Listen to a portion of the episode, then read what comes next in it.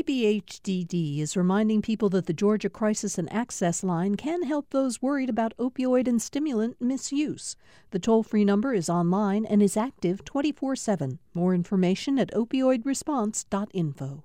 From the GPB newsroom, I'm Leah Fleming. After historic voter turnout in last year's elections, Republican legislators across the country have introduced over 100 bills to restrict voting access. That's according to the Brennan Center for Justice. In Georgia, Republicans have introduced sweeping changes to election laws that voting advocates say would negatively affect black and brown voters. House Bill 531 got a hearing in the legislature yesterday, and as GPB Stephen Fowler reports, the most controversial section deals with early voting. HB 531 does a lot of things. It shortens the time you can request an absentee ballot, prevents counties from getting outside funding to help with election costs, and requires poll watchers and observers to undergo training.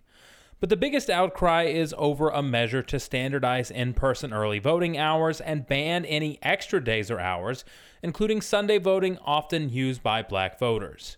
County elections officials, voting rights groups, and other organizations testified in multiple committee hearings that larger counties need flexibility plus additional days to accommodate more people and cut down on lines.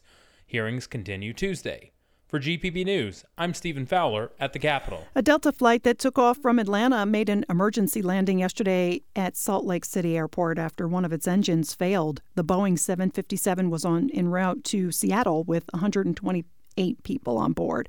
The flight did land safely in Utah with the left engine damaged but intact. No injuries were reported. This comes after a United Airlines 777 jet engine blew apart shortly after takeoff in Denver over the weekend.